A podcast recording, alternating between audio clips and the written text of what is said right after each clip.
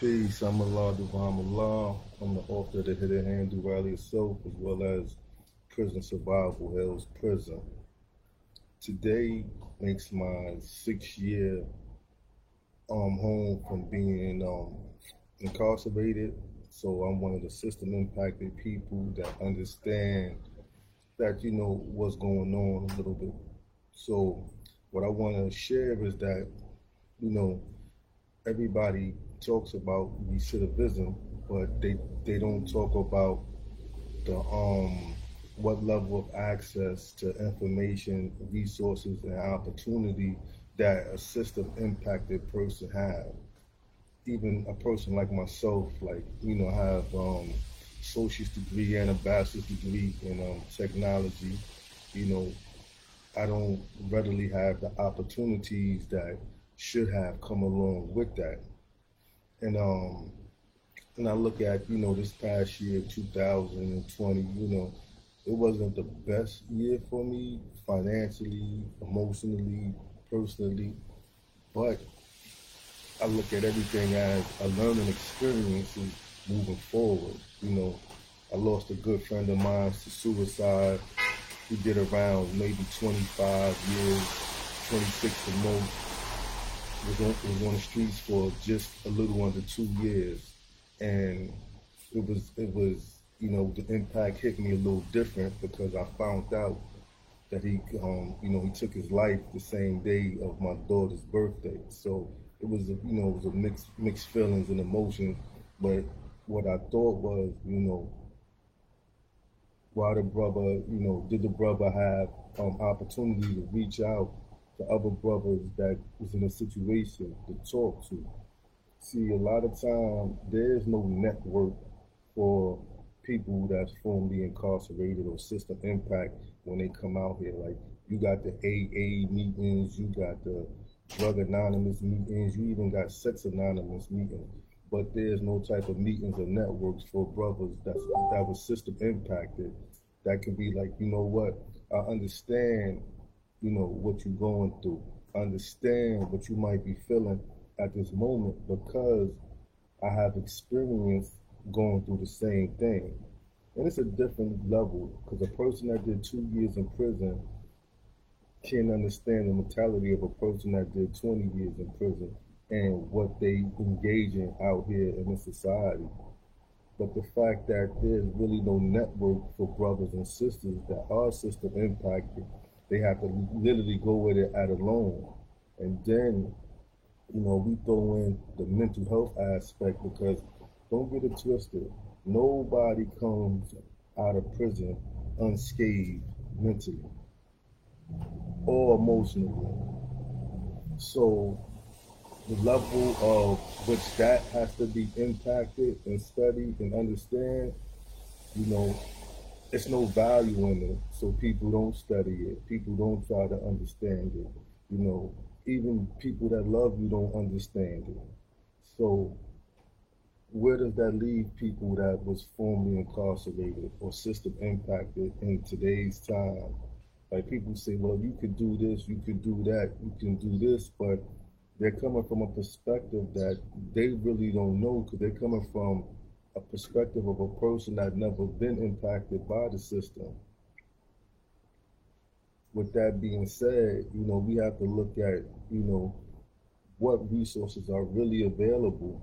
And I'm not talking about resources that, you know, keep people in the lowest rung of society because, you know, a lot of brothers and sisters that come home, they are highly intelligent and they are highly dynamic and, and society would have them be at the lowest rung in society from an economic standpoint, unless they want to be some type of poverty pimp and pimp people.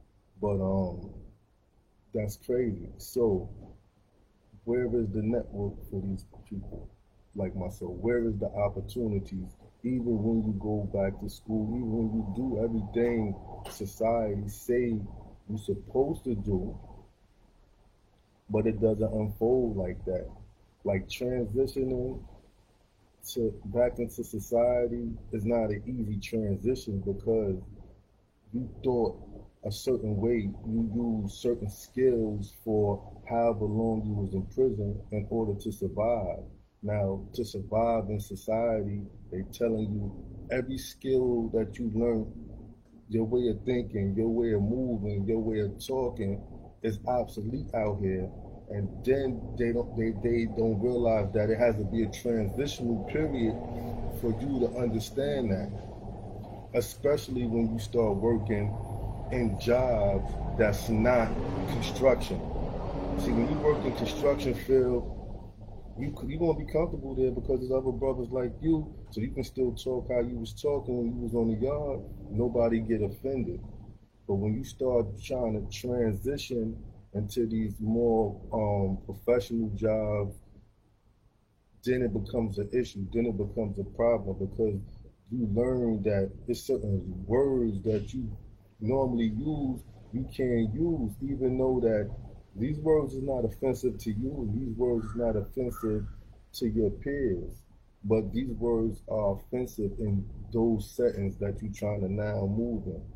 And um, people don't take a step back and look at like, you know, how does that affect a person opportunity that's trying to do right?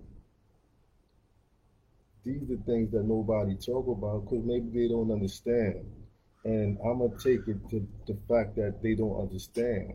So it's like it's incumbent on people that do understand, that's been impacted, that is trying to make it happen, so-called what they call a legit route, to share, to share their experiences.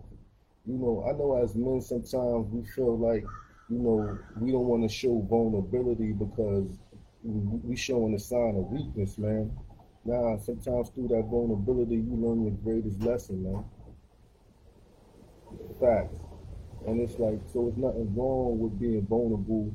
You know, you might not like it while you're going through it, but you're gonna learn. You're gonna learn a great lesson, man.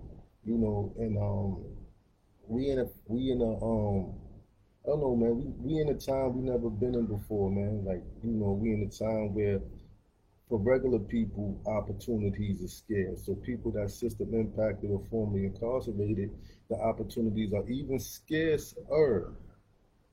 You know, then when you have, you know, you have children and things like that, you you, you got wives, whatever, husbands, if you're a woman or if you gay, your partner, you look at things different because, you know, bills still got to get paid you still got to eat. You still got to shelter. You still got to go to and fro to try to make other opportunities happen. And um, you know, so when the day we in right now with this corona, and that's a whole nother issue, man, but it's it's impacting everybody globally, but it impacts us a little bit more. So where is our networks to where we could be like, you know what? Well, this is how I'm feeling today. This is yo. I, just want to vent without looking like a sucker. I just want to vent. I just want to vent. That's it. Like you know what I mean? Because at the end of the day, I'm still gonna you know get up and try to make something happen. I'm still to study. I'm still to try to find a, a way to do something. But for right now, I just want to vent. And um, those um, networks don't readily exist. And I think that that's what we have to we have to look into it because nobody's going to create that unless we create it ourselves. Because really nobody really gives a F that you've been in prison and for how long. They don't really care about the mental trauma you've been through. They don't really care about the physical wars you've been in before prison, during prison. They don't really care about that stuff. So they don't really understand. And should they? I don't know. You know, that's a that's a, another topic. But I know, like, we coming up upon, you know, a critical voting season. It's critical. We got a dude that's a, a we got a dude that's a madman. And then, and when I say that, if if you ever get a moment on the History Channel, they talk about the rise of Hitler or the rise of Nazi Party. Just it's long, but it's worth watching. And um, when you see how Hitler came to power, and what he was about. You know what I mean? He, you know, he was really about white nationalism and things like that. You can see that Trump might have might have read Hitler playbook, or he might not. He might just be of the same type of evil as Hitler was, and that's something to think about. See, it's like yo, when you got a man that's a constant liar, and he's just a man that's in charge, everything else is going to it's going to have a it's going to have a tumbling effect. It's going to have a tumbling effect. Like you know, I'm not a I'm not a fan of Joe Biden neither or Kamala Harris, but it's like you got to choose a double, choose a double that you can stomach, you know. And then as far as you know, us that that just got the, because I'm gonna vote this political season tomorrow on Jamaica Avenue in Queens in front of Social Security building. Um, the struggle was real. Found the struggle was real. Organization is having a voter registration drive, and um, they invited me to come out to be one of the speakers to speak, and I'm grateful. So I will be there tomorrow. It's from two to six. It's on Jamaica Avenue in Queens, in front of Social Security building. All you gotta do is take the J train or the E train to the last stop, and and as you get off, you're gonna see us. So, but register to vote too, and, and play a part in your local scene, you know, because we are community stakeholders, you know. So it's like we have to make people understand our story because our story is a little bit different. Like we different. Our our needs are different. Our interests are different because our journey in life is different.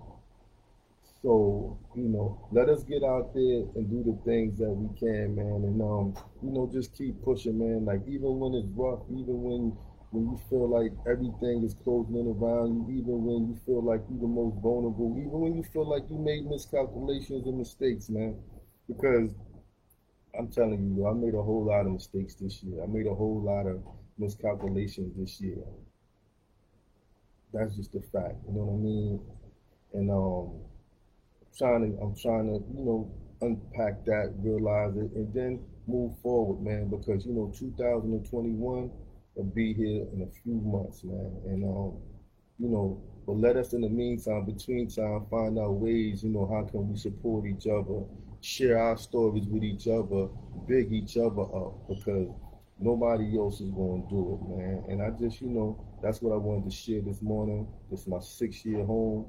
You know, I ain't going back to prison because then what for one they don't got no Wi-Fi in prison, so they ain't had it when I was there. So I ain't going back to no prison without no Wi-Fi.